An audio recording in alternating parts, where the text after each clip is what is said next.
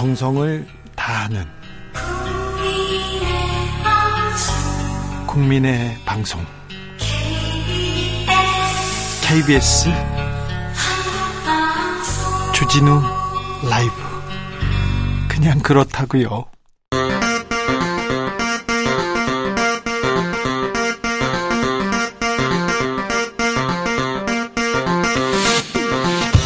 주진우 라이브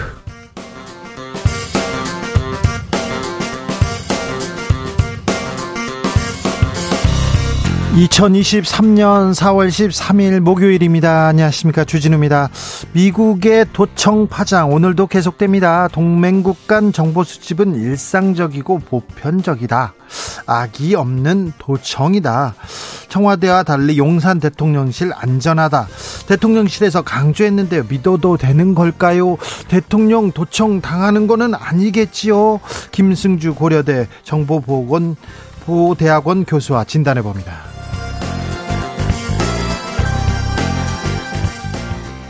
안보 불안 이어진다는 얘기 계속됩니다. 그 와중에 북한이 오늘 아침 탄도 미사일을 또 쐈어요. 태양절 앞두고 더 큰 도발 예상된다고 하는데 안보 불안 어떻게 해소할 수 있을까요? 그 한편 국민의힘에서 홍준표 대구시장 당 상임 고문에서 해촉했습니다. 여러 해석들 나오는데요. 태영호 국민의힘 최고위원에게 직접 들어보겠습니다. 술에 취해 경찰을 때린 예비 검사가 있었습니다. 임용 취소됐는데요. 아, 예전 같으면 사건 되지도 않았을 건데 이런 얘기 나옵니다. 하기야 판사가 사람을 때리고 검사가 사람을 때렸는데 아니 기소되지 않더라고요. 수사하지 않더라고요. 그런데 이런 일이 있었네요. 사 사건의 지평선에서 깊이 살펴보겠습니다. 나비처럼 날아 벌처럼 쏜다. 여기는 주진우 라이브입니다.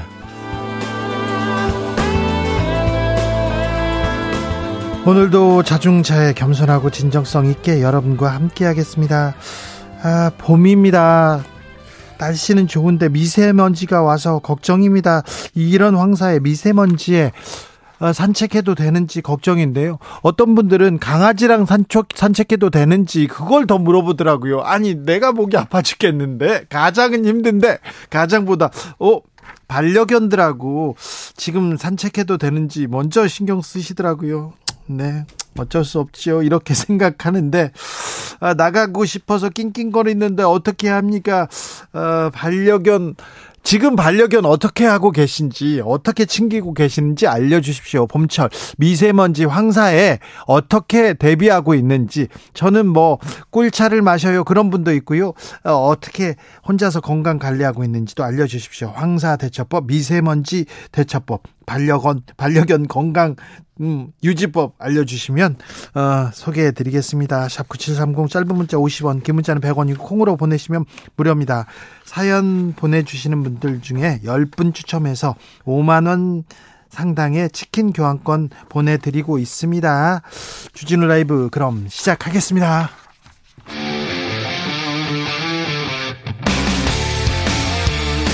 탐사보도 외길 인생 20년 주 기자가 제일 싫어하는 것은?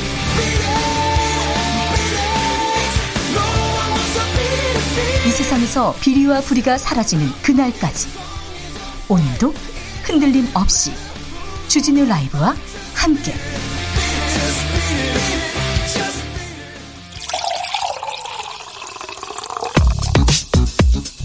진짜 중요한 뉴스만 쭉 뽑아냈습니다. 주스 정상근 기자 어서 오세요. 안녕하십니까. 하늘이 오늘도 뿌연했습니다. 미세먼지 가득했어요. 네, 어제 전국을 덮친 고농도 황사가 대기 정체로 빠져나가지 못하면서 이틀째 노란 하늘이 이어지고 있습니다. 어제 서울의 미세먼지 농도는 세제곱미터당 200에서 300 마이크로그램으로 기준치의 두세 배 이상 높았는데요. 근데 언제 빠져나간답니까? 어, 내일 오후부터 사라질 것으로 예보가 됐습니다. 이 대기가 확산되고 남부지방을 중심으로 비가 내릴 것으로 예상이 되고 있습니다. 네, 내일 오후부터 사라질 것으로 보입니다. 조금만 참으세요. 윤 대통령이 거부권을 행사했던 양곡관리법 오늘 국회 본회의에서 부결됐네요. 네, 양곡관리법은 초과 생산단 초과 생산된 쌀에 이 정부 매입을 의무화하는 내용을 골자로 하는데요. 어, 이 법에 대해 국회가 재표결한 결과 재석 의원 290명 중 찬성 177명, 반대 112명, 무효 1명으로 부결이 됐습니다. 과반이 넘었습니다만 대통령이 거부권을 행사한 법안은 출석 의원 3분의 2 이상의 찬성이 필요합니다. 북한이 탄도미사일을 또 발사했습니다. 네, 북한이 오늘 오전 7시 23분쯤 평양 인근에서 동해상으로 중거리급 이상의 새로운 탄도미사일을 시험 발사했습니다. 어, 참고로 오늘은 김정은 위원장 추대 11주년이 되는 날입니다. 이 탄도미사일은 정상보다 높은 각도로 발사돼서 약 1000km를 비행한 후 동해상에 떨어졌는데요. 이 미사일의 정점 고도는 3000km 미만에서 형성돼 이 중거리 탄도미사일로 분류되고 있습니다. 자세한 내용은 태영호 의원과 자세하게 얘기해 보겠습니다. 국민의힘에서 음, 홍준표 대구시장 당 고문에서 해촉했습니다. 네, 국민의힘이 오늘 전광훈 사랑제일교회 목사와 전광훈 목사에게 미온적인 당 지도부를 비판한 홍준표 대구시장을 당 상임 고문에서 해촉했습니다. 이 자리가 그냥 명예직이잖아요. 크게 뭐 중요한 자리도 아닌데 굳이 해촉했어요? 네, 김기현 대표는 상임 고문은 현직 정치인이나 지자체장으로 활동하신 분은 안 하는 것이 관리해라면서 정상화라고 표현했습니다. 왜 그러는지 저희가 2부에서 자세하게 알려드릴게요. 홍준표 시장 가만히 있지 않습니다. 네, 홍준표 시장은 자신의 SNS에 엉뚱한 데 화풀이 한다라면서 이 문제 당사자, 그러니까 김재현 최고위원 징계는 안 하고 본인을 징계했다라고 비판했습니다. 또한 입당 30여 년 만에 상임 고문 면직은 처음 들어본다라면서 어이없는 당이 되어가고 있다라고 비판했습니다. 네. 어, 그리고 이참에 욕설 목사를 상임 고문으로 위촉하라라고 지적하기도 했습니다. 계속 계속 이렇게 포문을 엽니다. 홍준표 시장 내일은 또 무슨 얘기할지 정광욱 목사 건은 어떻게 굴러가는지도 저희가 잠시 후에 자세히 알아보겠습니다. 내일 예정된 정순신 변호사 청문회 당사자들 모두 불참할 예정이라고요? 네, 정부가 어제 발표한 학교폭력 대책 수립의 계기가 된 정순신 변호사 아들 학폭 사건을 조사하기 위한 국회 차원의 청문회가 마련돼서 내일이 진행이 됩니다만 이 당사자들이 모두 출석하지 않아서 반쪽짜리가 될 전망입니다. 이 정순신 변호사는 공황장애를 이유로 그리고 학폭 당사자인 아들 등은 스트레스로 인한 심신미약을 이유로 들었습니다. 네. 어, 다만 정순신 변호사의 아들 학교폭력 처분 불복 소송을 대리했던 송계동 변호사는 출석하기로 했습니다. 한편 당사자 정순신 변호사 아들은 군 복무 중인데요. 이 민주당은 동원 명령을 통해서라도 청문회에 부르기로 했지만 어, 이에 맞춰 어, 이 시점에 지금 정모군이 휴가 중이라고 합니다. 휴가를 썼어요? 맞춰서요? 네, 정확한 경위는 아직 알려지지 않았습니다. 알겠습니다. 정순신 없는 정순신 청문회는 어떻게 될지도 저희가 살펴볼게요. 민주당 관련된 검찰 수사 이어집니다. 네, 검찰이 재작년 5월 치러진 민주당 당대표를 뽑는 전당대회 과정에서 불법 자금이 오간 의혹을 포착하고 수사 중입니다. 어제 검찰은 윤관석 의원과 함께 이성만 의원에 대해서도 압수수색을 벌였는데요. 어제 일부 언론에 그 1심에서 뇌물수수 등으로 유죄 판결을 받은 이정근 전 사무부총장과 이 관련된 녹취록이 공개되기도 했습니다. 어, 검찰은 당시 송영길 캠프에서 조직적으로 금품을 뿌렸을 가능성에 무게를 두고 있기 때문에 이 송영길 전 대표도 수사 대상이 될 가능성이 있습니다. 어, 검찰은 송영길 전 대표가 당 대표 당선을 위해 돈을 끌어모아 현역 의원과 일반 대의원을 나눠서 이 차등 지급한 것으로 의심하고 있습니다. 관공서에서 공무원에게 흉기를 휘두른 사람이 있었어요. 네, 어, 생계급여 축소 지급에 불만을 품은 40대 남성이 관공서에서 흉기를 휘둘러 공무원 2명이 다친 일이 있었습니다. 어제 오후 세종시 조치원 읍사무소에서 벌어진 일인데요. 어, 주민 A씨가 30대 여성 공무원과 40대 남성 공무원에게 흉기를 휘둘렀고 어, 여성 공무원이 손에 자상을 입었습니다. 어, 이를 제지하는 과정에서 또 다른 공무원 그리고 사회복무요원도 경상을 입었습니다. 어, 이날 사건은 이 A 씨가 여성 공무원과 전화로 이 생계급여 지급 축소에 관한 상담을 하던 중 이 격분해서 읍사무소에 찾아와 벌어진 일로 알려졌습니다. 이 A 씨는 신고를 받고 출동한 경찰에 의해 현장에서 체포됐습니다. 재판에 불출석해 패소한 권경의 변호사 결국 피소됐네요. 네, 권경의 변호사의 재판 불출석으로 8년간 이어온 학교폭력 소송에서 진 피해자 유족이 권경의 변호사를 상대로 소송을 냈습니다. 어, 유족을 대리하는 양승철 변호사는 오늘 권경의 변호사 그리고 그의 법무법인 등을 상대로 2억 원 규모의 손해배상 청구 소송을 냈다고 밝혔습니다. 어, 양승철 변호사는 권경의 변호사의 불법 행위 또는 채무 불이행의 손해배상을 청구한다라고 밝혔고요. 또 법무법인 및 구성원 변호사들 역시 연대 책임이 있다라고 설명했습니다. 어, 유족 측은 권경의 변호사가 재판에 불출석해서 재판받을 권리가 침해됐으며 이 패소한 사실을 통보받지 못해 상고할 권리도 침해당했다라고 지적했습니다. 네. 어, 특히 권경의 변호사가 1심 재판 때도 두 번 불출석해서 1, 2심을 합쳐 모두 다섯 차례나 불출석했다라고 설명했습니다. 매우 바쁘시네요, 변호사님이. 어, 피소됐습니다. JMS의 정명석 씨, 다른 여신도에게 또 피소됐습니다. 네, 외국인 여성 신도들에 대한 준강간 등의 혐의로 재판을 받고 있는 기독교 복음선교회 통칭 JMS의 교주 정명석이 한국인 여성 신도로부터 또 고소를 당했습니다. 어, 이로써 정명석을 이 성폭행 또는 성추행 혐의로 고소한 여성은 6명으로 늘었습니다. 어, 고소한 여성은 30대 여성 신도로 이분뿐 아니라 법적 대응을 준비 중인 피해자들이 더 있는 것으로 알려졌습니다. 이 피해자들의 법률 대리인에 따르면 피해자 대부분은 20, 30대 여성이라고 하고요. 3, 어, 4명 정도 더 고소장을 접수하기 위해 준비 중인 것으로 전해졌습니다. 네. 준비한 뉴스 답니까? 네, 끝났습니다. 어, 오늘 주진우 무죄, 김어준 벌금 30만 원 이거는 왜 안 안 다룹니까? 어, 네. 어, 글쎄요. 아, 제가 할게요. 네. 오늘 네. 대법원이 공직선거법 위반 혐의로 기소된 주진우 기자에게는 무죄를, 네, 김어준 아, 씨에게는 벌금 30만 원을 선고한 원심을 확정했습니다. 주스 정상근 기자 함께했습니다. 감사합니다. 고맙습니다. 아 미세먼지가 심해요. 이런 날 어떻게 보내십니까? 강아지가 걱정이라고요. 어떻게 돌보십니까? 홍승표님 오늘 여행 박람회 갔더니요 반려견과 함께하는 상품 제품 모아놓고 있는 구역 따로 있더라고요. 요즘 트렌드인가봐요.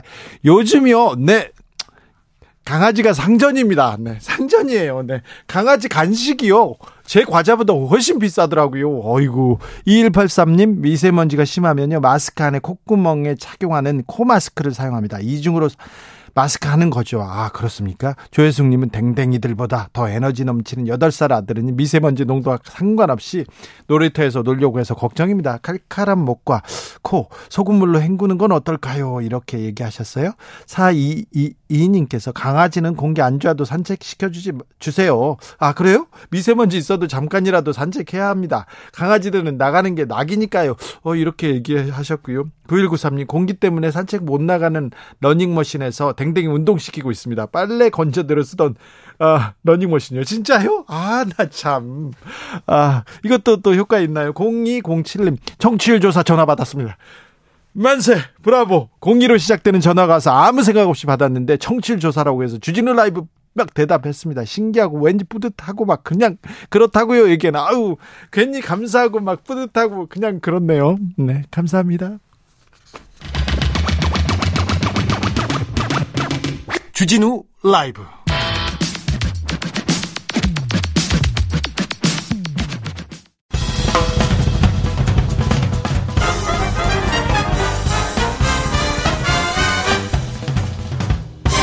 훅 인터뷰. 모두를 위한 모두를 향한 모두의 궁금증 훅 인터뷰.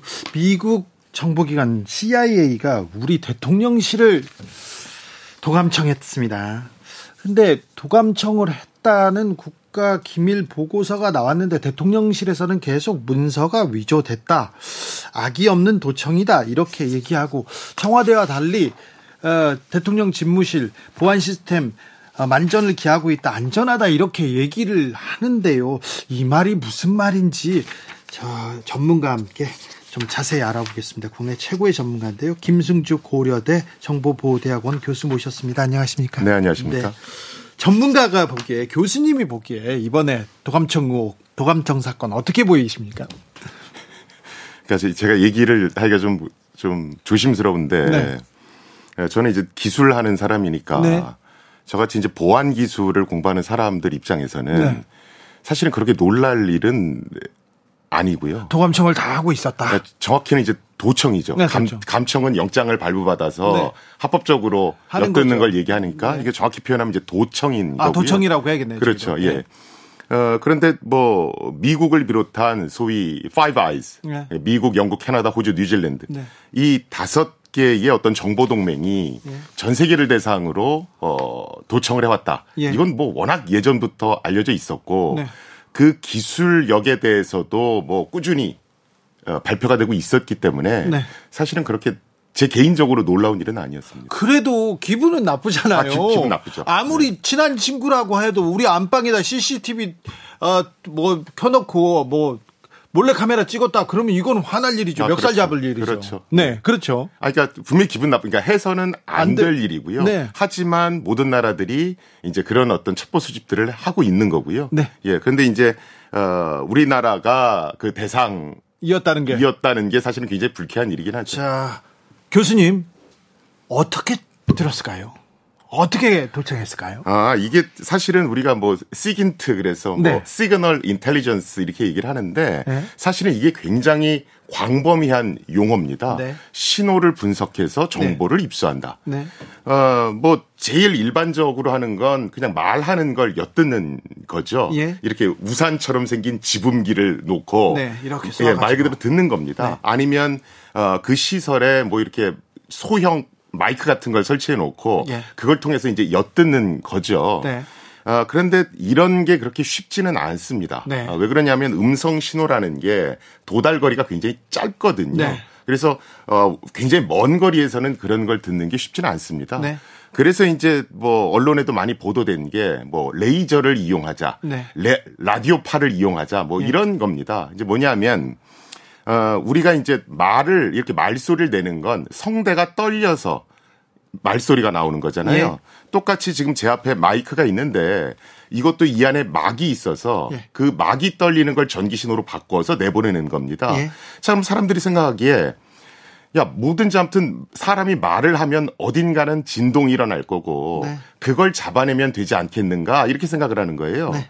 그러면 우리가 보통 방 안에서 말을 할 때 유리창 같은 게 있으면 그게 미세하게 이제 떨릴 수가 있잖아요. 네. 아, 그러면 그 움직임을 잡아내는 겁니다. 네. 어떻게 잡아내냐 하면 우리가 이제 박쥐 보면 초음파를 쫙 쏴서 예. 사물의 형상을 어, 인지하지 않습니까? 예. 음파를 쏘고 되돌아오는 신호를 감지해서 네. 사물의 형태를 인식하는 거죠. 네. 어, 이게 음파만 갖고 되는 게 아니라 레이저를 쏴서 레이저가 반사돼 나오는 신호를 분석해서 그 떨리는 움직임을 감별해낼 수 있습니다. 네. 그게 이제 신문에 많이 나오는 유리창에다가 레이저를 쏴서 영화에서 보는 뭐 드러냈다 뭐 이런 이런 거고요. 또 이제 어떤 것들은 어떤 것들은 자 교수님 네. 지금 대통령실 유리창이나 벽에다가 쏘아서 이걸 들었을 가능성이 높다고 보십니까? 아니요, 그 기술도 있는 것이고요. 있는 거죠. 김병기 국정원 출신 네, 김병기 의원은 그렇습니다. 이렇게 물어봤더니 어, 아마 대통령실에 있는 자재 네. 그뭐 인테리어 장비 네네. 거기에다 심었을 가능성이 높다 이런 얘기하더라고요. 그러니까 그 모든 것들을 열어놓고 어, 생각을 해야 되겠죠. 그렇죠, 해야죠. 그런데 제가 김경기 의원님 인터뷰도 들었는데 아, 그건 너무 네. 건물을 쪽에만 포커스를 해서 얘기하신 경향이 좀 있고요. 약간 오, 래전에 계셨기 네, 네. 네. 네. 어, 사실은 지금은 도청 기술이라는 게 워낙 발전했기 때문에 굳이 어떤 그런 일을 하지 않아도 여러 가지 방법이 있습니다. 그래서 사실은 지금 방송이 나갈 때 대통령실을 도청했다. 이렇게 이제 문구가 나가지 않습니까? 네. 그런데 대통령실을 도청한 건지 어디를 도청했는지 아니 그렇죠 휴대전화를 도청한 건지 예. 아니면 뭐 밖에서 얘기하는 걸 도청한 건지 네. 그건 사실은 더 기다려봐야 됩니다. 예, 저는 기술적으로 또 좀 부족하니까요 네. 일반인이니까요 네. 물어보는데 네네. 네. 자 그럼 미국에 야 니네 어떻게 도청했는지 어떤 정보를 얻었는지 내놔라 이제 그 얘기는 해야 될 것 같아요. 아, 그 얘기는 적어도 해야죠. 해야죠. 네. 그래서 이제 반감청이라고 해. 이제 도청 못하게 반도청, 반감청 이 장 이렇게 구축해야 될 텐데 지금 필요한 게 뭐라고 보세요? 아, 일단은 어뭐 국민들도 분하실 거고 네. 뭐 저도 그렇게 생각하고 그래서 어, 이런 일이 있을 때뭐 네. 항의할 건 항의를 해야 되는 게 기본 원칙입니다. 네. 그런데 항의를 한다고 그래서 네. 미국이 뭐 미안하다고 한다거나 뭐 그리고 사실 우리는 어떻게 어떻게 했어 이런 걸 인정하진 않을 거예요. 아, 미안하다고는 해야죠. 여태까지도 그런 걸 인정한 적도 없기 때문에 양심이 없습니까? 그런 그런데 네. 이런 항의가 반복돼서 네. 누적이 되면 네. 아무래도 이렇게 조심하게 돼 있거든요. 조심하죠. 예 그리고 어 우리한테 또 빚졌다라고 생각하니까 예. 그걸 어떤 지렛대 삼아서 그렇죠. 여러 가지를 유리하게 풀어갈 수는 있죠. 예.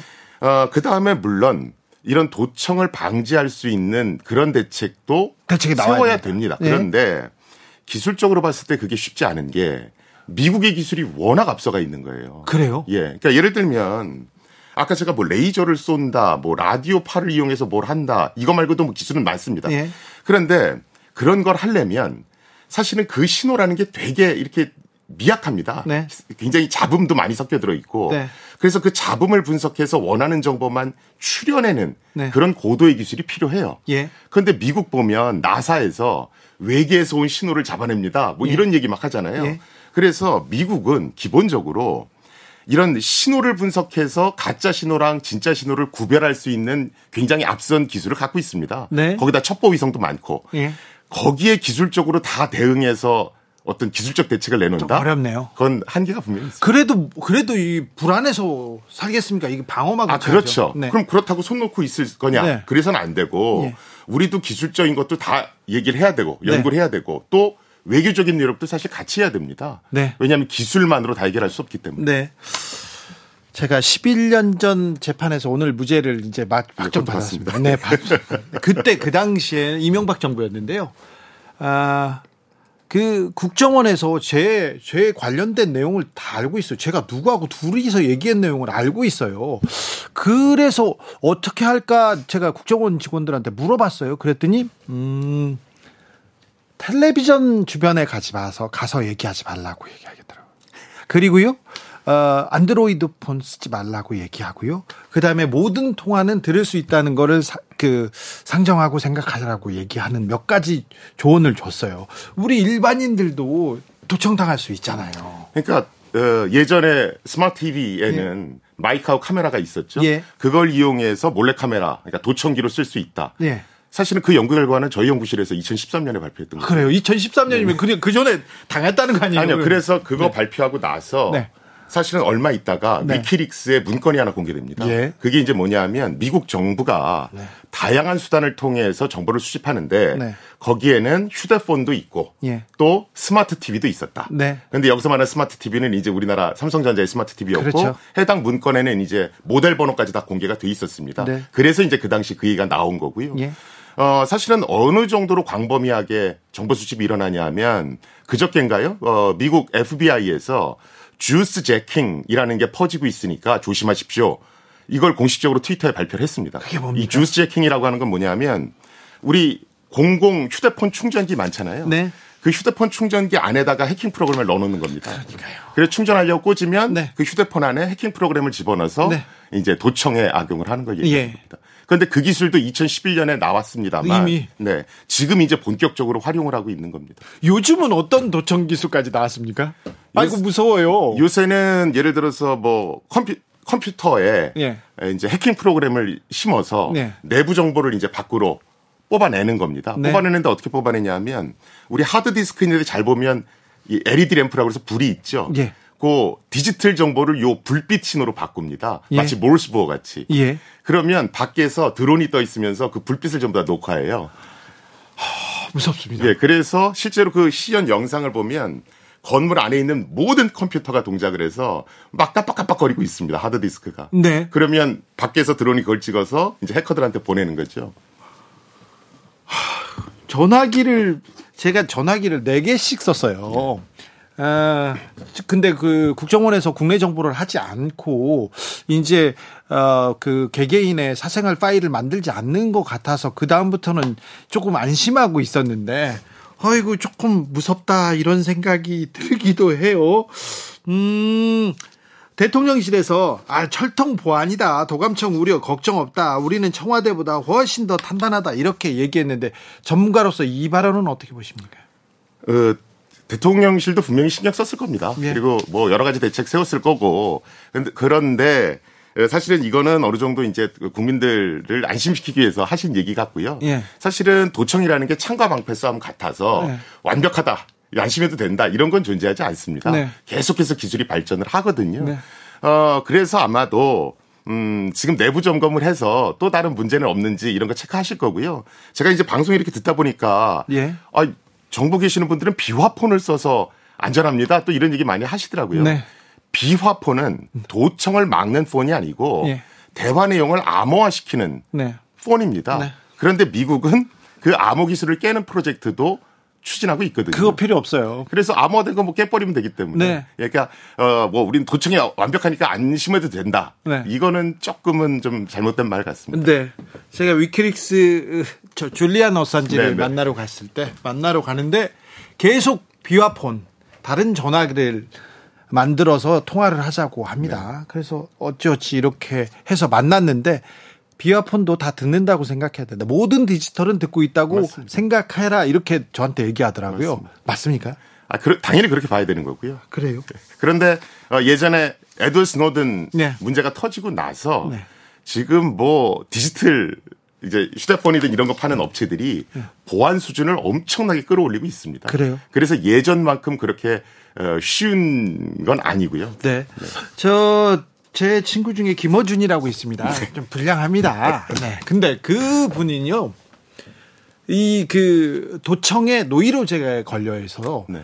전화를 안 해요. 그래서 저하고 지금 10년 넘게 통화한 적이 없어요. 음. 전 전화기를 안 씁니다, 네. 저희들은. 네. 그리고 만나면은요, 꼭 실외에서 걷습니다. 그리고 중요한 얘기는 저기 버스 정류장 그런 데 있잖아요. 길 시끄러운 데에서 거기서 계속 합니다. 네. 네. 이거는 좀 괜찮습니까?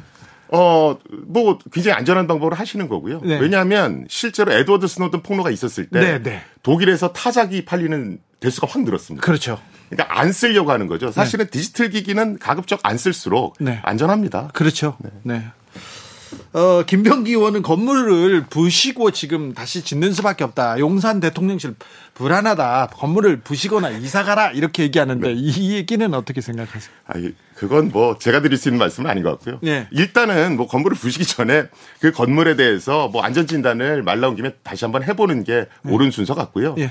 사실은 이제 도청 논란이 너무 이렇게 용산 이전하고만 직결돼서 자꾸 얘기가 나오면 네. 저는 본질을 바라보기가 어렵다라고 봅니다. 네. 그래서 지금은 도대체 어, 도청 기술이 어떤 것들이 지금 미국이 하고 있고 네.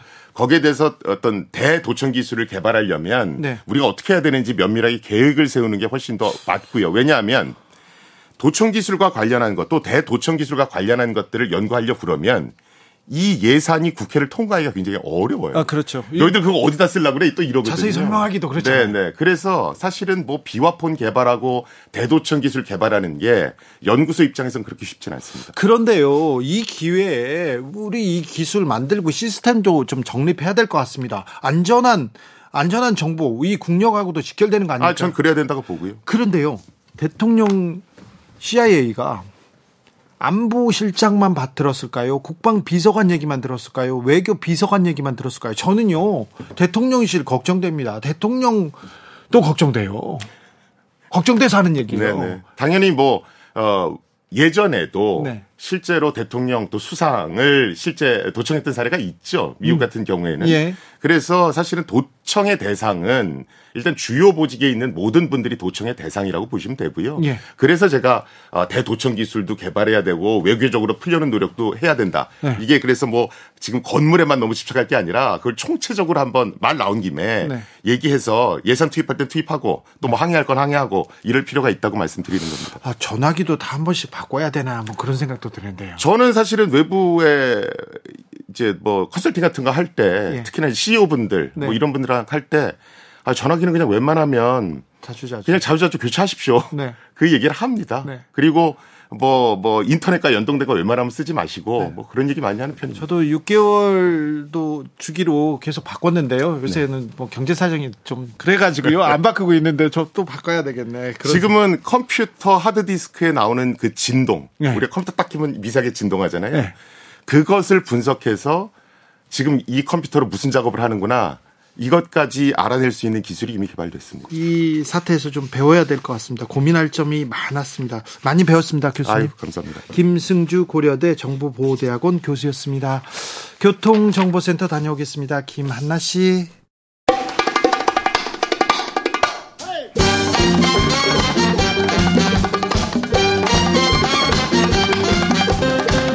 지금 우리가 꼭 알아야 할 뉴스 평범하지 않게 선입견 버리고 분석해 드리겠습니다. 사건의 지평선.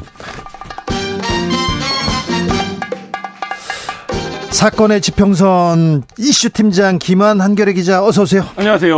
법조 팀장 손정혜 변호사 어서 오세요. 안녕하세요. 손정혜입니다. 두 분 잘 계세요? 아 열심히 살고 있습니다. 네, 뭐 잘 지내고 있습니다. 황사도 잘 이겨내고 네. 있습니다. 네. 너무 열심히 하지 마세요. 파이팅. 네. 네. 네. 자 변호사님 변호사님 최근에 뭐 어, 뭐 열심히 안 하는 변호사 이런 사건도 있고 그래가지고 권경의 변호사 사건도 있고 그래서 뭐 많은 생각 드실 텐데 이 논란은 어떻게 보셨습니까? 어, 권경열 변호사뿐만 아니라 사실은 이게 변호사 가오, 가실 소송이라고 음. 보통 이야기하는데 다른 변호사님들 사건들도 계속 보도가 올라오고 있더라고요. 예전에는 이런 소식 거의 없었어요. 네, 그냥 전문직임 어떤 예를 들면 의사가 뭐 의료 사고를 내거나 변, 그런 사건보다는 변호사 가실로 소송이 졌다는 게 네. 인과관계 입증이 음. 굉장히 어려워서 그렇죠. 그러니까 이거 가지고 소송하시는 분들도 별로 없었고 네. 이거를 이제 언론에 다루는 것도 굉장히 어려운 측면이 있었는데 네. 이 권경희 변호사 사건은 사실은 변호사들이 가장 저 아찔한 것, 음. 불변 기간 음. 꼭 지켜야 되는데 안 지키면 뭐 대법관 할애비가 와도 안 바꿔주는 기간들이 있거든요. 음. 이런 것들을 놓치거나 뭐 불출석해서 취하되는 거는 뭐 면피할 수가 음. 없잖아요. 알겠어요. 대법관 할아버지가 오면요 안녕히 가세요. 요새는 요새는 뭐 검사다 변호사 출신이다 이런 거안 음. 통해요. 음. 근데 저는 긍정적인 면도 있다고 봅니다. 이 사건 하나만으로 보면 굉장히 안타깝고 특히 이제 피해자들한테는 송구한 사건이긴 한데 이 일로 네. 그동안 성실하지 못했던 변호사들이 음. 거론이 되면서 네. 이제 일반 의뢰인들 입장에서 어 변호사한테만 음. 맡기면 안 되겠구나 변호사가 네. 알아서 할게요라는 음. 말을 만연히 믿는 의뢰인들이 꽤 있거든요. 아 제가 전문가니까 네. 저만 믿고 그냥 가만히 계세요라고 하는 변호사 음. 사무실 제가 가지 말라 그러거든요. 아 그러면 안 돼요. 예, 네, 근데 그런 것들을 이제 알아가시는 것 같고 네. 그런 불성실한 사람들은 재판 길에 오지도 음. 말라고 하거든요. 그렇죠. 근데 저는 취한 대신 오시면은 맞습니다. 본인 사건이니까 판사한테 얼굴도 음. 보여주시고 관심을 아. 표명하시면 도움이 되죠. 와서 혹시 이렇게 당연하죠. 말 실수만 하지 않으면 내 사건인데. 음. 그래서 좀 그 법정의 태도나 변호사들의 어떤 태도들도 많이 바뀔 것 같아요. 제가 제가 뭐뭐 뭐 불패 기자 아닙니까 소송 많이 해보셨죠. 네. 아우 형사 소송 뭐 한 100여 건 당해가지고 음. 다 이겼어요. 네. 자 그런데 변호사들이 아 변호사들이 이런 얘기하면 특별히 전관, 특별히 검사 출신 음. 이런 얘기합니다. 내가 데리고 있던 애야, 내가 아는 애, 아유 아, 저, 저 가져가고 부부, 부부 동반으로 해외 여행 가잖아. 골프 같이 쳤잖아. 이, 음. 이런 얘기 하지 않습니까? 내가 다 얘기할게. 뒤에서 할게. 음. 이런 사람 믿으면 안 되죠. 그죠? 아. 그래서 사자의 사기의 음. 사자가 될 수 있겠죠. 네. 음. 그런, 그런 얘기 하시면요. 변호사법 네. 위반이죠. 그래요. 그렇죠. 의뢰인의 적극적인 참여를 유도하는 변호사가 좋은 변호사다. 그렇죠. 네. 서면을 잘 써야 네. 일단 서면을 쓰고 그 다음에 이제 이야기를 해야죠. 그렇죠. 서면도 안 내고 음. 말로만 하는 사람들은 정말 음. 퇴출돼야 되고 퇴출되는데 요 최근에 일련의 사건들이 도움이 네. 됐으면 좋겠습니다. 일부 검사 출신들 50억 클럽에서도 나오는 분들 네. 있지 않습니까? 그 사람들은 서면을 쓰거나 재판정에 가지 않아요. 뒤에서 내가 다 알아서 할게 이렇게 얘기하시는 분들이 있는데 그런 사람 믿으면 안 됩니다. 자 오늘 사건은요 사건 번호 0413 술 취한 경찰관 폭행한 예비 검사 사건입니다. 이슈 팀장 사건 개요 부탁드립니다. 네 이번 달 말에 검사 임용 예정이었던 예비 검사가 있었습니다. 아유 하늘 무서운 줄 몰라요. 네, 근데 술에 취해서 이제 경찰관을 폭행한 사건인데요. 네. 뭐이 강남에서 밤늦게 새벽 한 12시 반까지 술을 먹었대요. 그러다가 행인과 시비가 붙었습니다. 네. 그러니까 이걸 본 어, 본 시민이 이제 신고를 한 거죠. 그래서 지구대 경찰이 출동을 했습니다. 일단 싸우고 있으니까 분리를 시킨 거예요. 네. 그리고 이제 분리해서 진술을 당연히 받았겠죠. 그 과정에서 이 여성 경찰관의 머리를 움켜쥐고 손바닥으로 폭행을 합니다. 네. 그리고 본인의 mentality를 드러내는 이제 말을 합니다. 내가 누군지 아냐? 네. 넌 누구나 했느냐? 뭐 이렇게 이제 고성을 지르고 이제 위협을 한 거죠. 네. 그리고 이런 폭언을 한 끝에 영화 어. 많이 보셨어. 네. 내가 막 어, 네. 니네 서장하고 그 어. 얘기 아니에요. 네. 지난 3월에 공무집행 방해 혐의로 기소가 된 사건입니다. 자, 기소가 됐습니까? 그러면 재판에서 어떻게 됐습니까? 법조 팀장? 네, 1심 선고 결과는 최종적으로는 이제 벌금 300만 원의 선고유예 판결로서 이제 선처를 받았습니다. 선고유예라면 벌금 300만 원인데 안 내도 된다는 거 아니에요? 어, 일단은 이렇게 말씀드릴 수 있어요. 굉장히 선처를 받았다. 그렇죠. 유죄있지만 최고의 최고의 선처인 판결을 받았다고. 음. 변호사님, 근데 아니 이 예비 검사 검사라고 하지만 여성 경찰관을 때렸잖아요. 이거 미국에서는 수갑 차 가지고 바로 구속될 수도 있는 일입니다. 공무 집행 방해죄는 음. 사실은 좀 엄벌에 처해야 된다라는 음. 추세이기도 하고요. 예. 그래서 보통은 집행유예도 많이 나오고 예. 또 벌금형 나오는 거는 많이 선처된 건데 그 벌금형의 선고유예니까 아마 선처를 아, 많이 받았다고 할 것 같고요. 예. 일단 재판부가 자백하는 점, 반성하고 초범인 점, 그리고 이제 피해자에게 이제 선처를 구하고 있는 점 등을 고려했다라고 하는데요. 그 이면에는 아무래도 이제 오랜 동안 이제 범, 뭐 이렇게 법 법률 공부를 하고 예비 검사 직을 박탈할 위기나 이런 것들도 감안되지 않았을까라는 생각이 드는데요. 일단 법무부에서 이 논란을 의식했는지는 모르겠으나 일단 인사위원회를 소집해서 네. 이 검사로 임명하지 않기로 했고 타당한 조치로 보입니다. 검사로 임용되지 못했습니다. 뭐 한 번의 실수였다 이렇게 얘기하지만 또 어, 제가 보기에는 일반인의 시각으로 보면 경찰을 공무 집행하는 사람한테 네. 손을 댔어요. 저는 이거 처벌해야 된다고 생각해요. 그러니까 이게 그리고 이제 어, 이렇게 할 수 있는, 왜 이렇게 할 수 있는가의 행위의 네. 배경을 맥락을 좀 생각해 보면 여기서 이제 이 말이 나오죠. 내가 누군지 아냐. 네. 그러니까 내가 너보다 위에 있는 사람이다. 그렇죠. 너는 도대체 누구 라인이냐라고 묻는 건 내가 너를 어떻게 할 수도 있다. 네. 이거 이제 인식 은연 중에 드러내는 발언 아니겠습니까? 그러니까 이 사건을 보면서 뭐 지금은 많이 달라지긴 했습니다만 검사라고 하는 직업, 검사, 검찰이라고 하는 집단이 가지고 있는 어떤 사회적 위계에서 힘, 이런 것들이 좀 단적으로 드러나는 네. 과시하는 그런 이제 사건이었습니다. 이런 걸 특권 이식이라고 네. 하는데 사실 되게 젊으시더라고요. 네. 이제 예비 검사니까. 어, 네. 근데 이런 특권 이식 특권 의식이 생겼다는 게좀 놀라요. 요즘 법조인들은 특권이 뭐예요? 뭐 이런 상황. 아니 그 변호사님이나 그런 네. 거고요. 그런 그런데 네. 요즘은 달라졌다고 말씀하셔서 그런데 네. 옛날에 예비 검사가 이랬다. 음. 옛날에 검사가 이랬다. 이거는요. 사고도 안 돼. 사건 처리도 안 됩니다. 그렇죠. 그런 경우 많이 봤어요. 그렇죠. 그러니까 네. 지금이니까 이게 달라져서 그래도 그러니까 저도 뭐 취재하는 입장에서 이렇게 나오면 어떤 판결문 이렇게 나오면 봐줄 수 있는 건 다 봐줬구만 이렇게 음. 이제 당연히 말할 수밖에 없는 음. 어 건데 그럼에도 불구하고 지금 얘기한 대로 이게 그래도 많이 시스템이 네. 나아져서 뭐 그렇죠. 된 상황이 법이 좀좀 좀 검사들한테도 미치기 시작했다 이런 음. 얘기도 좀 합니다. 유종선님께서 검사가 높고 높은 자리는 맞나 봅니다. 예정자만 돼도 그 정도 어깨 뽕이 빵 들어가는 걸 보니까요. 얘기하는데 그런 얘기도 했어요. 음. 검사가 검사의 특권 중에 네. 범죄자를 기소해서 죄를 만드는 것도 있지만 죄를 봐주는 거 있잖아요. 그렇죠. 기소하지 않으면 벌을 받지 않지 않습니까? 네. 그런데 최근에는 그 검사들이 어 검사들이 자꾸 사회면에 등장하기도 합니다. 그동안 최근엔 좀 여러 사건이 있었어요. 네, 그렇습니다. 뭐 올해 4월에 있었던 일인데 한 여검사가 회식 중에 후배 검사를 추행한 사건이 있었습니다. 그게 좀 놀라웠어요. 네, 회식 중에 이제 초임 검사인 남성 후배 검사를 강제로 추행했다는 의혹이 제기가 됐고 네. 대걸참 대검이 진상 조사에 착수를 했는데 뭐 지방검찰청 소속 검사인데 평검사 인사 이동을 앞두고 회식 자리에서 뭐 껴안고 우리 집에 가자 뭐 이런 발언을 했다는 거예요. 근데 이제 이게 보통 이제 남자 선배, 남자 상사가 많이 했죠. 어, 예, 그런 사건들은 굉장히 많았는데 예, 이 사건은 이제 여자 상사가 남자 후배한테 이제 그랬던 사건이고 아직도 그런데 검사들은 이렇게 회식 열심히 하더라고요. 아직도 룸사롱에서 회식하는 검사들 압니다. 제가 어느 직업의 어느 분지도 아는데 거기까지는 얘기하지 않겠습니다. 네. 근데 좀 변호사님 왜 그럴까요? 아, 일단 이게 검사 조직도 굉장히 폐쇄적인 데다가 가불관계, 위계 질서가 음. 굉장히 많고 아까 말씀드린 특권 의식 있잖아요. 음. 사실은 검사가 가지고 있는 권한은 지대합니다. 그 조직 내에서는 사실은 법원을 오면 이제 검사가 이제 변호사 대등한 위치에서 어떤 판단을 받지만 일단 기소 단계까지는 검사가 진짜 왕이죠. 네. 그러다 보니까 이제 일단 변호사들도 그 권위가 있으면 들어갈 때마다 조아리고 들어가고 모든 검사 앞에는 조아리는 사람들만 있습니다. 한마디로 네. 말씀드리면 거기에서 잘 못된 선민의식이나 권위의식이나 특권의식이 생길 수 있어요. 맞아요. 그래서 제가 검찰청 들어갈 때마다 이렇게 어깨가 이렇게 되죠. 검찰청 저희가 처음에 기자 초년병 시절에 끌려갔는데 저 검사가 어떻게 조서를 써주느냐에 따라서 죄, 저의 죄가 어떻게 될까 이걸 계속 고민하게 되는 거예요. 음. 그래서 공손해질 수밖에 없고 음.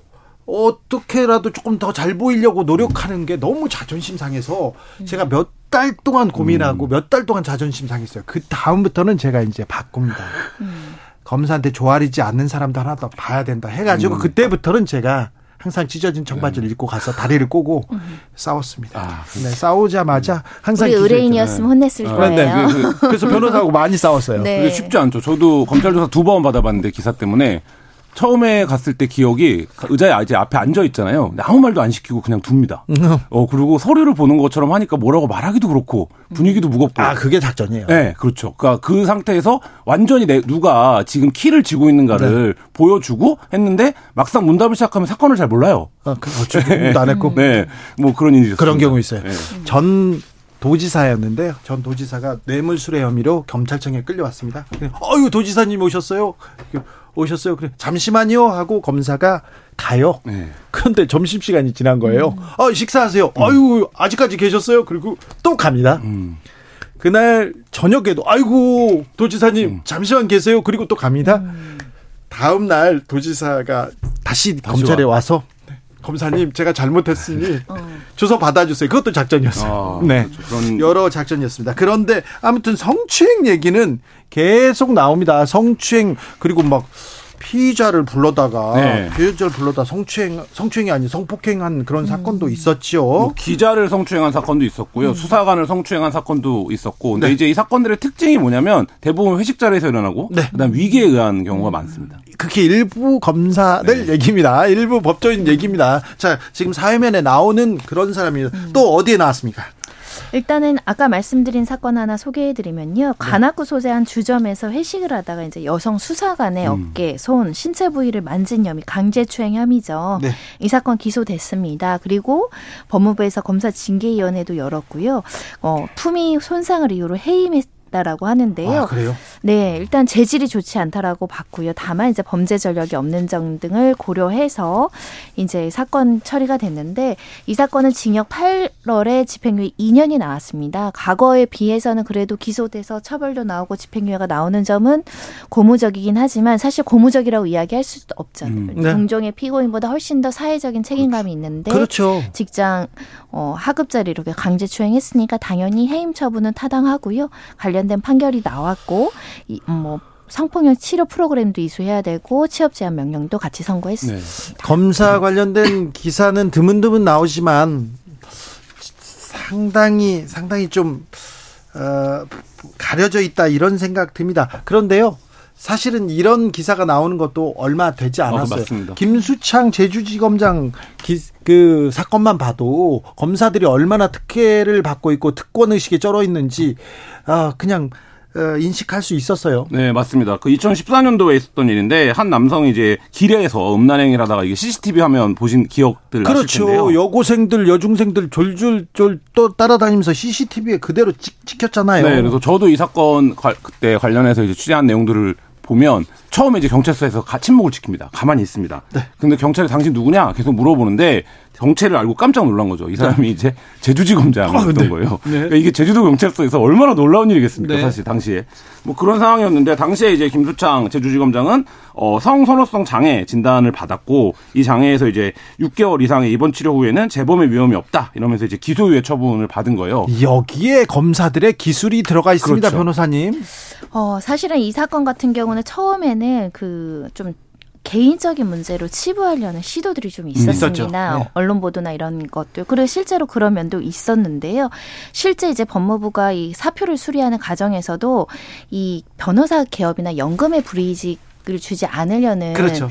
조치를 해서 좀 논란이 됐었는데 왜냐하면 해임이나 파면을 그렇죠. 시키면 연금에 이제 손실을 보는데 그 사표를 수리하게 된다고 한다면 그런 제한이 없다 보니까 이것도 좀 면피를 해준 거 아니냐 강력하게 네. 징계하지 않았다라는 비판의 목소리가 있었죠. 기소를 하면요 유죄가 당연합니다. 죄를 음. 받을 수밖에 없기 때문에 그때 또 검찰에서 이렇게 쓰는 또 수가 있는데요. 수사심의위원회, 기소심의위원회, 음. 위원회를 꾸립니다. 네. 어, 이상하게 좀 음, 한동훈 법무장관 사건도 네. 기억나고요. 삼성 사건도 기억나죠. 그렇죠.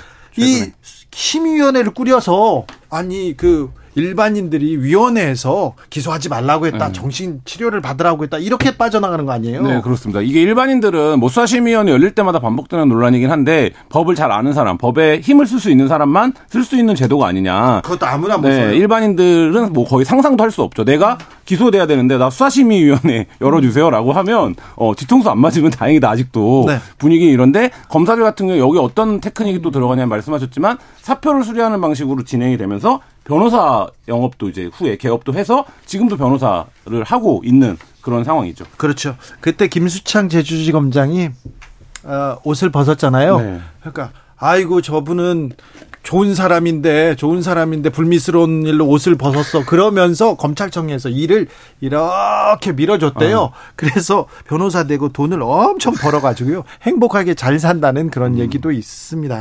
그런데요 검사님들이 특권 지지층은 맞는 것 같아요. 네. 막 참 막 막 술집에서 네. 막 과도한 요구하고 네. 막 그러다 막 때리고 막 그런 사람들 그렇죠. 있어요. 그러니까 이게 검사와 일반인이 네.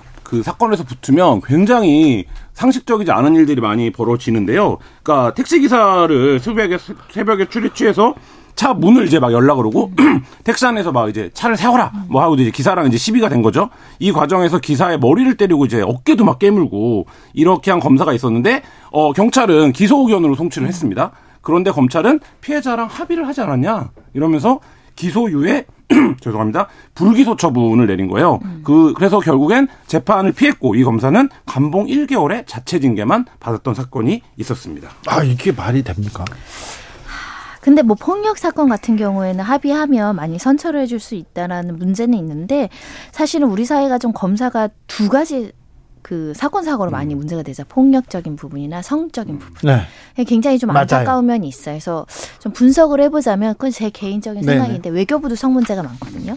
검사들도 좀 성적인 비 문제가 많은데 1, 2년마다 이렇게 지역으로 다니면서 음. 이제 가정이나 이런 것들 많이 떨어져 있고 가족 관계가 많이 단절된 분들도 꽤 많아요. 그래서 그런 측면에서 이런 게 많이 나오는 거 아닐까도 한번 생각을 해봤고 폭력적인 부분은 일단 제가 계속 검사만 비판하는 내용만 얘기해서 이제 말씀을 드리는 건데 위계 질서. 네, 약간 좀 직업 자체가 범죄자를 많이 보잖아요. 음. 아. 범죄 피해자나. 음. 사실 정신적인 고통이 조금 다른 법조 직역하고는 좀 다릅니다. 네. 스트레스는 네. 다 많은데 여기는 어찌됐든 범죄자들을 상대해야 되는 고도의 어떤 기쌤을 요구하거든요. 네. 거기서 오는 스트레스를 이렇게 잘못된 방식과 특권의식으로 푸는 거 아닌가. 검사실에서 하는 갑, 갑질은 아니고 검사실에서 하던 걸 술집 가서 하면 그건 범죄거든요. 자, 일면 타당해요. 네. 검, 제 개인적인 검찰 고위 간부들 음. 이렇게 만나서 얘기해 보잖아요. 그러면은 엄청나게 터프한 척해요. 그리고 자기가 무슨 운동도 했다. 아, 그 검사는 말이야 뭘 했다, 뭘 했다 이렇게 얘기를 해요. 그러니까 아, 저분은 뭐 거의 깡패 수준이네요. 원래 그렇게 뭐 뭐지 무술이 특출하고 그랬습니까? 이렇게 물어보고 그랬어요. 네. 근데요.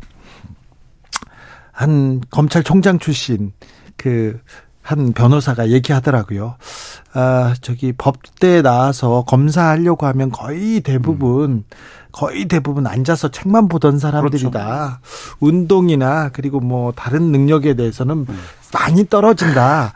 어, 주변 저 검사, 저 검사, 저 검사 그렇잖아요. 올때 어. 너무 두꺼운 안경을 끼고 와가지고 음. 옆에 구분도 못하였던 사람도 있었다 얘기를 하더라고요. 그러니까, 어, 가장 모범생의 가장 어 쇠님 역할을 하는 사람들 중에서 음. 이렇게 모아놨는데 검사만 되면 갑자기 터프해지더라 그 얘기를 검사들이 하더라고요. 어. 그 부당거래 영화 부당거래 보시면 주양검사 내가 그 얘기를 합니다. 그렇죠. 내가 겁이 많아서 검사가 된 사람이야 이 사람아 이런 네. 얘기를 여러 번 하는데 네. 그게 이제 뭐 이런 측면이 있는 것 같아요. 그러니까 검사 집단이 계속적으로 사회적 무리와 범죄를 일으키는데 그 집단이 왜 그런 거냐 그 집단이 이러이러한 특성이 있어서 범죄를 저지를 수도 있는 거 아니냐라는 것 자체를 듣는 집단이 검사 집단밖에 없습니다. 이 얘기는 무슨 얘기냐면 검사 집단이 가장 그만큼 사회적으로 어 힘이 센 집단이다. 그렇기 네. 때문에 범죄를 저질러도 아 그 범죄가 그 집단의 특성에 이런 게 있어라는 음. 거를 오히려 이해해주는 측면, 이해해주려고 하는 측면, 뭐 이런 것도 있는 내가 거죠. 우리가 어떻게든 이해를 네. 해보고 그렇죠. 싶다는 거죠. 네. 같이 변호사 시험, 사법 시험을 봤는데 왜 네. 이럴까? 네, 왜 이럴까? 내가 우리가 네. 그리고 검찰이 문제 삼지 않으면 죄가 되지 않아. 그렇죠. 살인도 우리는 봐줄 수 있어. 이런 생각이 조금 있는 것 같아요. 다 그렇지는 않지만 그래서 아까 변호사님이 말했듯이 아 성범죄 그리고 음. 폭력 범죄. 음. 아, 생각해 보면 그렇게 그렇게 아, 제가 기자 생활하면서 들었던 말 중에 굉장히 인상적이어서 기억하고 있는 말 중에 하나가 어떤 사건이 있었는데 한참 법조를 오래 했던 선배가 이거 누가 이길 것 같아?라고 물어서 저는 이제 그때 나름 소신을 얘기 갖고 얘기했는데 아니 검사가 이길 걸 이러는 거예요. 그래서 왜 왜 검사가 이기냐고 했더니 다 이거 안 되면 다른 거라도 해서 결국엔 기소해서 범죄자로 만들 거야. 라고 얘기를 해서 결국엔 범죄자로 만들 수 있는 집단의 힘 그거를 이제 늘 생각을 가끔 하는데 어, 검사 집단이 뭐 무, 그런 권력을 갖고 있었던 집단이었죠. 2천 명 정도밖에 되지 않는 집단인데 사실 대한민국에서 차지하는 위치는 아, 굉장히 엄청나죠. 아 지금 최근에는 왜 이렇게 또 검사들이 많이 보여요? 다방면에 네. 국립암센터에도 나오셨어요. 지금 네. 서울대병원에도 있다가. 음, 네. 그래서 네. 검사들은 항상 좀 겸손한 마음을 가져야 되는데 구조 자체가 이렇게 겸손함보다는 음. 좀 과시가 더 필요한 집단이 되다 보니 가끔은 어떨 때는 검사님들이 쫙 도열해 있으면은 어, 좀 무서울 때 있죠. 어, 네. 음. 일부 검사 얘기합니다. 음. 일탈한 검사 그리고 범죄 이렇게 사회면에 나왔던 검사 얘기였, 얘기였습니다. 어, 검사들한테는 좀더 저희 저희들은 가혹하게 비판하겠습니다. 네, 어, 이해해 주세요. 자, 오늘 사건의 지평선 김한 손정혜 두 분과 함께 했습니다. 감사합니다. 네, 감사합니다. 감사합니다. 검사들 잘하면 칭찬해 줄게요. 네.